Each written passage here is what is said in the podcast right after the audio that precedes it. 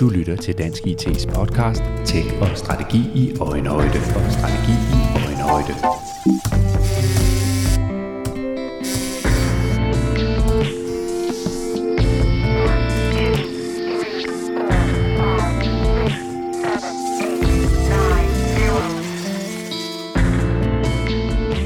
Den prestigefyldte digitaliseringspris blev for nylig uddelt på den virtuelle konference Ofdig Week. Digitaliseringsprisen fremhæver og belønner succesfulde og værdiskabende digitaliseringsinitiativer, der gavner samfund og borgere og som tjener som inspiration for andre og kommende projekter. Digitaliseringsprisen bliver uddelt i 4 kategorier: innovationsprisen, implementeringsprisen, sammenhængsprisen og publikumsprisen. I denne episode af Dansk IT's podcast handler det om Region Hovedstadens akutberedskab, der i år vandt innovationsprisen for at anvende kunstig intelligens til at redde liv. AI-løsningen, der har været i brug siden 2018, er blevet til i et offentligt-privat samarbejde mellem akutberedskabet og virksomheden Corti, der arbejder med kunstig intelligens. Den kunstige intelligens hjælper sygeplejersker og paramedicinere på Region Hovedstadens vagtcentral med at opdage flere hjertestop i tide. Freddy Lippert, direktør i akutberedskabet i Region Hovedstaden, og Andreas Kleve, medstifter og administrerende direktør i Corti, har været på besøg i Dansk IT's podcaststudie. Vi lægger ud med at høre Freddy Lippert forklare, hvad det egentlig er for et problem, løsningen adresserer. Det er ganske simpelt. Vi vil gerne redde flere liv. Vi er førende internationalt med at redde liv, altså efter pludselig uventet hjertestop. Og det har vi været i et par år, men vi har også arbejdet på at gøre det endnu bedre. Og det var simpelthen svært at knække den nød. Vi kunne se, at der var forskellige muligheder, men der var ikke rigtig noget, som vi kunne få et gennembrud på. Og noget af det, vi så kunne betyde noget, det var, hvis vi kunne finde flere hjertestop, når folk ringede. Altså risikopatienterne. Og det var så det kort til kunden. Mm. Og det lyder måske banalt, men det kan man ikke bare stille det spørgsmål til borgeren, når hun ringer ind. Har du ondt i hjertet? Nej, det lyder banalt, og det er det bestemt ikke. Vi har på vores, når du ringer 112, så har vi 130.000 opkald om året, og 1% af dem er hjertestop. Og man ringer ikke og siger, jeg står hos en, der har fået hjertestop, men ringer og siger, der er en, der er faldet, der er en, jeg ikke kan få kontakt til, der er en, der har det svært, der er en, jeg tror er syg, eller jeg har lige kørt forbi en, der lå på gaden.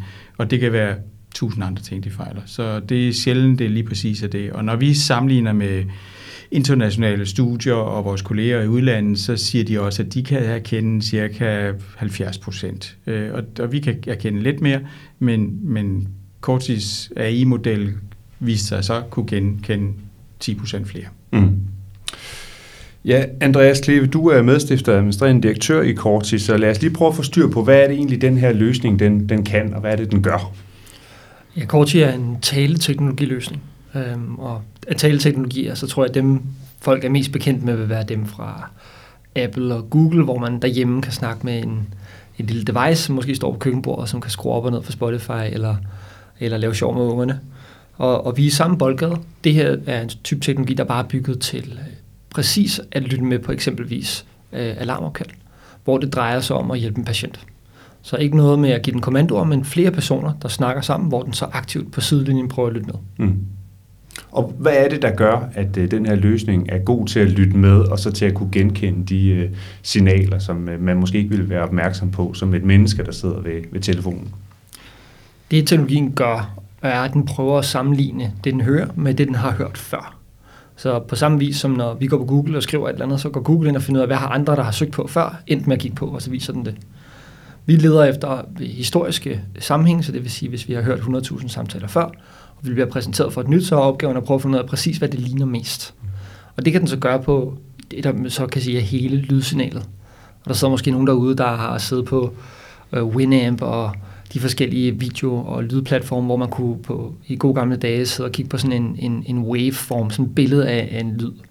Og det er den samme, vi sådan set kigger på. Så vi tager lyden uhindret af, hvad der bliver sagt og råbt og lavet alarm i baggrunden, og så kigger vi på hele det, vi så kalder et lydbillede. Og det gør vi igennem samtalen meget, meget, meget hurtigt med rigtig mange forskellige modeller, der kigger efter forskellige ting.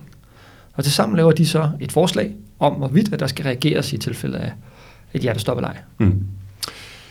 Ja, og Freddy Lippert, så forklar os lige, hvordan fungerer det i praksis?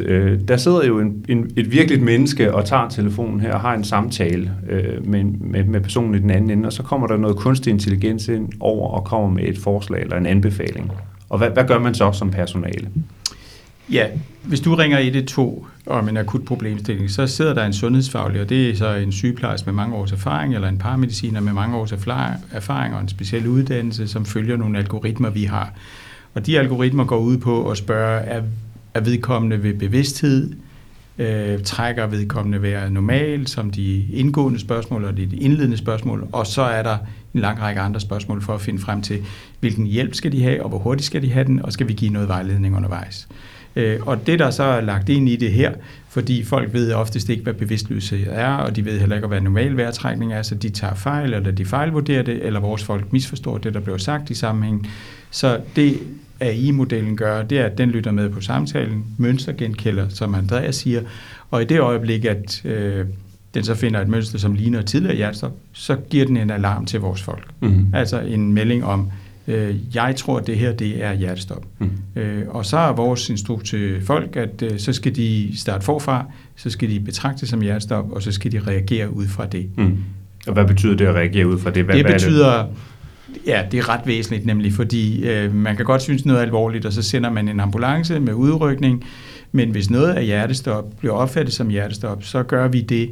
Så sender vi en ambulance med udrykning, vi sender en lægebil med udrykning, men vi gør også det, vi henviser til en hjertestarter på vores hjertestarternetværk. Vi aktiverer hjerteløbere, som der er 70.000 af i Danmark, som man tættes på, og så vejleder vi, hvordan man giver hjerte-lungeredning. Og det vi ved, det er, at hvis vi vejleder i at give hjerte-lungeredning og iværksætter de andre ting, så stiger overlevelsen med til det dobbelte. Mm. Allerede fra det minut, så starter hjælpen. Så er det ikke et spørgsmål om, hvornår ambulancen er fremme, men så starter hjælpen i det øjeblik, man erkender, at det er hjertestop. Men hvis man kun har erkendt, at det er alvorligt, men ikke har erkendt, at det er hjertestop, så gør man ikke alle de andre ting. Mm. Og det vil sige, at uret tikker videre, indtil ambulancen er fremme.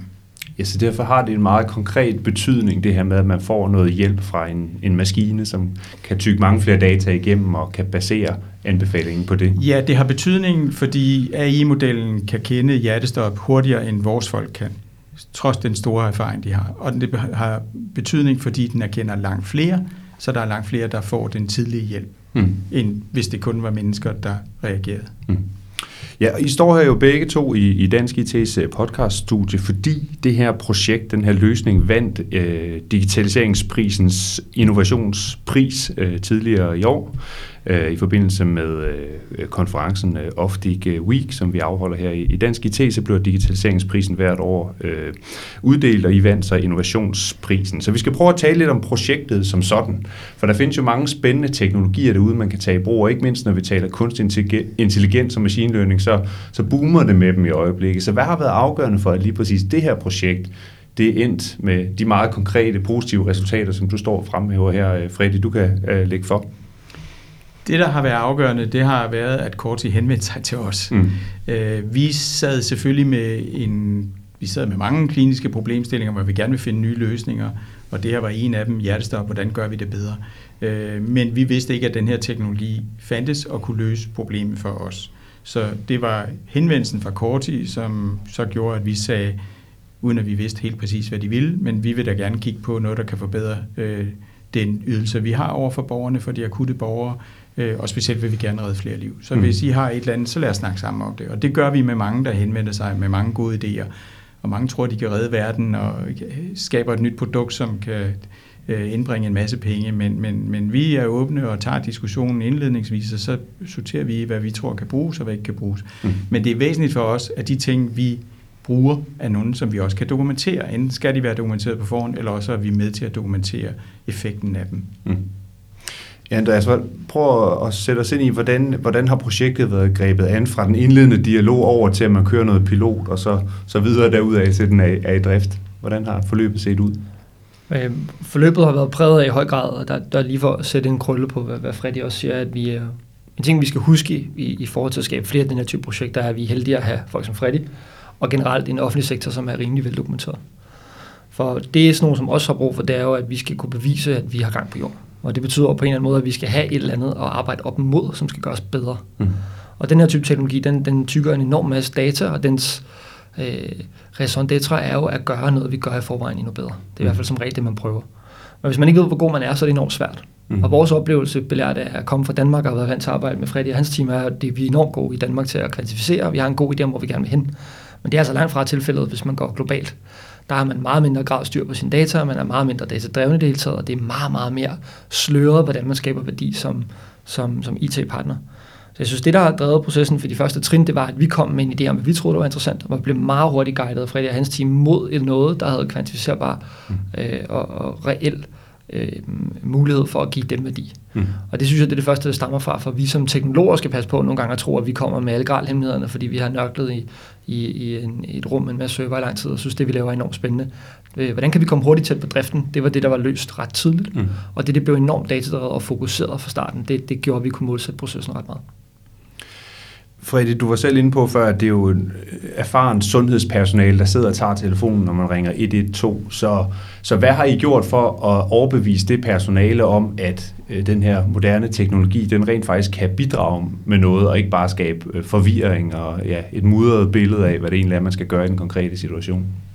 Ja, det er vigtigt.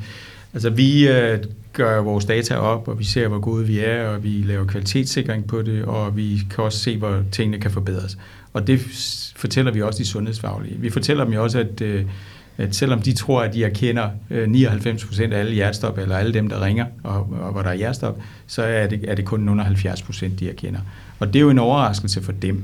Og så tror de altid, at jamen, så er det naboen eller den anden medarbejder, som misser nogle af dem, for jeg gør ikke.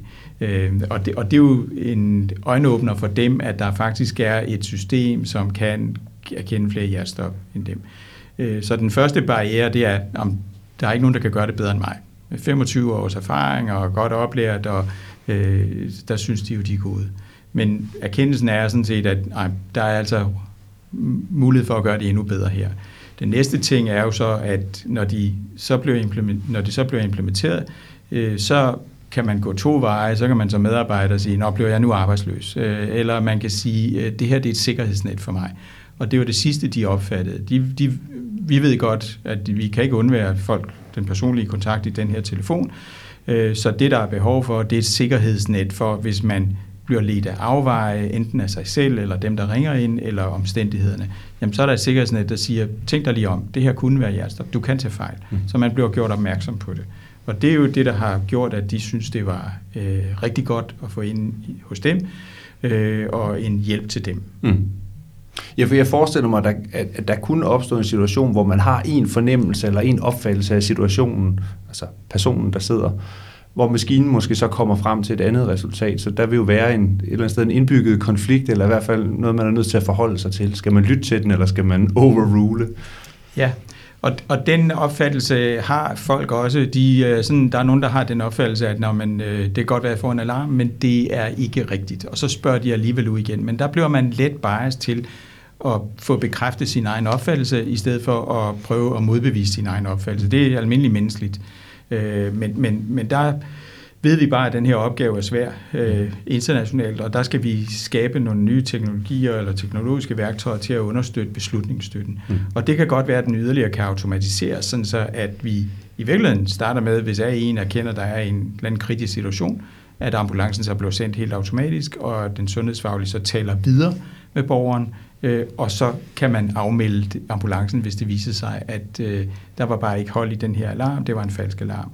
Men de har også mange falske alarmer selv, så det ved de godt, at de skal være på forkant, de skal hellere sende en ambulance for meget end for lidt, men det, der er svært, det er altid at sende det rigtige. Mm.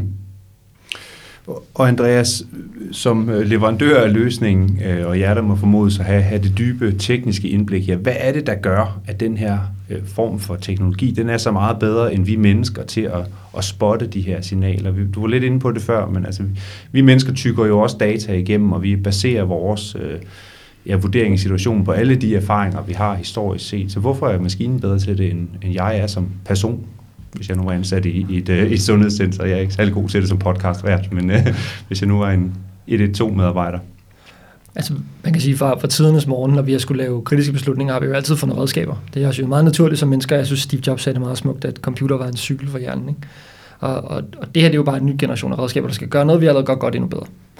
Og det, en computer gør godt, det er, at den husker meget, og den kan paralleliseres rigtig meget. Så man kan rigtig mange computer til at stå og gøre det samme stykke arbejde. Som Freddy siger, en computer kommer ikke til at kunne gøre det, en menneske gør, og det skal heller ikke vores ambition. Vi er alle sammen patienter, eller bliver i hvert fald på et tidspunkt også, der arbejder i Corti, og vi vil gerne have, der sidder nogen i den anden ende, der er lige så dygtige, der tager sig også, når vi har brug for det. Men det ville være skønt, hvis man kunne tænke sig til, at den der personale, som er virkelig, virkelig veluddannet, havde nogle super gode redskaber med uendelig hukommelse, der havde hørt millioner af samtaler før, eller alarmopkald før, og kunne huske lige præcis, hvad der blev sagt den dag, hvordan der blev hostet, og hvordan det blev spurgt til dem. Og faktisk bruge det aktivt til at hjælpe den person, som allerede er virkelig veludrustet til at løse problemet, til at give dem endnu flere redskaber, endnu flere muligheder, så hurtigt som muligt. Det synes jeg er en god vision. Og det bruger computerens styrker og menneskets styrker. Mm.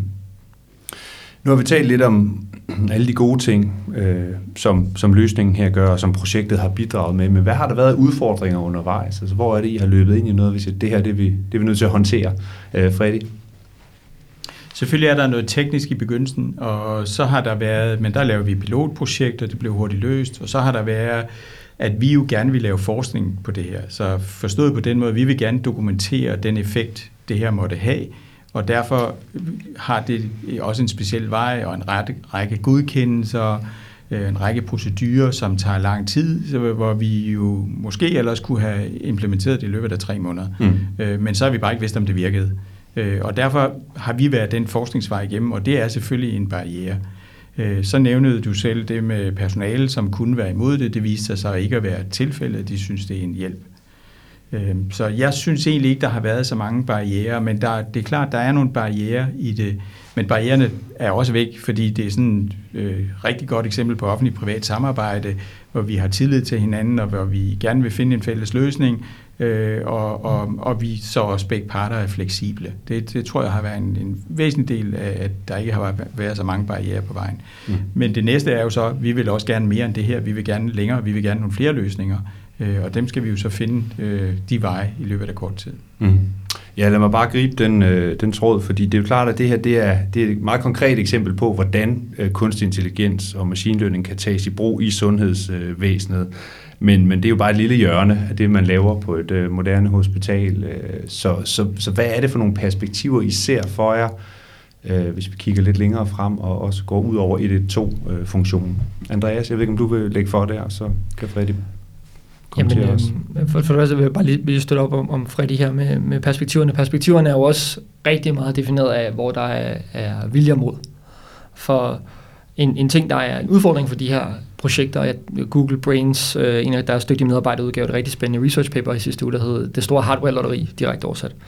Og de snakker meget om det her med, at det hele er jo stadigvæk os, der svømmer på en infrastruktur, og i det her tilfælde, der er den flod, vi sætter både vandet på, og al den hardware og infrastruktur, vi nu har til rådighed. Og det, der har været en stor, og Freddy har været en stor banebryder for, det har været, at vi har måttet stille en masse spørgsmålstegn til, hvilken infrastruktur vi skal forvente, der er til rådighed, når man gerne vil lave machine learning-projekter. Og det er en udfordring, jeg tror, hele den sundhedssektoren står overfor, i kraft af, at flere og flere projekter som det her ender i produktion. Det er vi faktisk beviser, at man kan gøre tingene på en anden måde, men det kræver også en helt anden infrastruktur. Og hvis vi kan sætte en anden infrastruktur til rådighed, hvilket jeg tror, akutberedskabet har blevet nødt til at stille spørgsmålstegn ved for på den nationale plan i virkeligheden, hvordan ser vi os selv som sundhedsvæsen, og hvordan kan vi være konkurrencedygtige, og hvad vil det så kræve infrastruktur? Det kommer også til at være en parameter for eksempelvis hospitaler. For hospitaler, i vores tilfælde, kunne vi jo hjælpe med at triagere patienter, både når de kommer på skadestuen, når de kommer på hospitalet. Vi kunne hjælpe med at holde øje med patienter i hjemmet, når de er blevet sendt hjem fra hospitalet, og ikke forhåbentlig skal indskrives for mange gange igen. Og vi kan hjælpe patienterne med at sørge for, at de får den feedback og support, de har brug for. Så der er masser af ting at give sig i kast med, så længe vi kan blive ved med at skubbe grænsen for, hvor vi forventer, at sundhedsvæsenet skal hen, og på hvilke platform. Ja, det er også sådan, du ser perspektiverne, Freddy?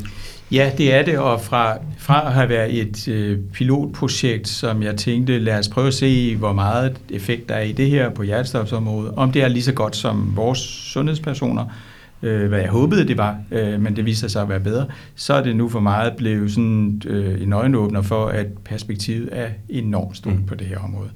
Altså, nu taler vi hjertestop, og AI er bedre til at opdage hjertestop end sundhedsfaglige med mange års erfaring.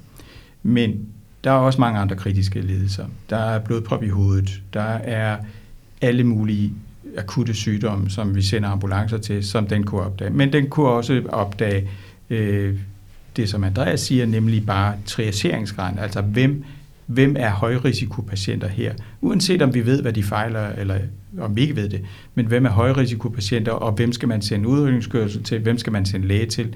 Og det har jo sådan set også betydning. En ting er samtalen, men hvis vi kunne samle det med data, som vi har i forvejen, som bare ligger i andre systemer, altså hvilke medicin får vedkommende, hvilke indlæggelser har der været, hvilke symptomer i øvrigt kender man fra andre dele, tidligere indlæggelser og andet, så får man et meget mere komplet billede af den person, som er i den anden ende, som måske ikke rigtig kan give udtryk for alle de ting. Og selvom vores folk tit kan have adgang til de her data med patientens tilladelse, så har man jo slet ikke tid til det.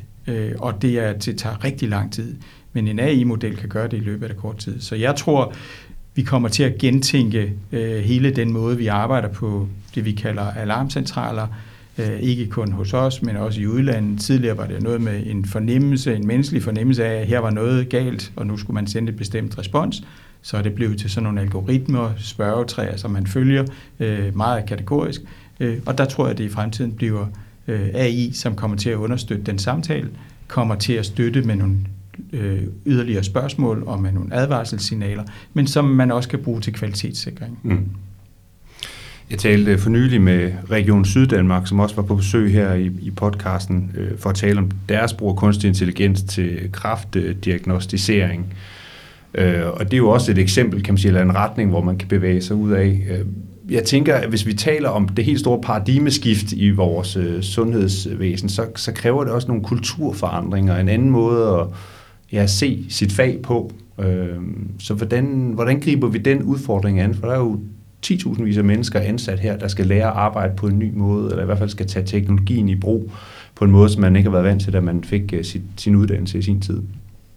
Ja, det skal man, og sundhedsvæsenet er på den måde meget konservativt, fordi der er en høj professionel standard og opfattelse af, hvad man kan og hvad man har lært.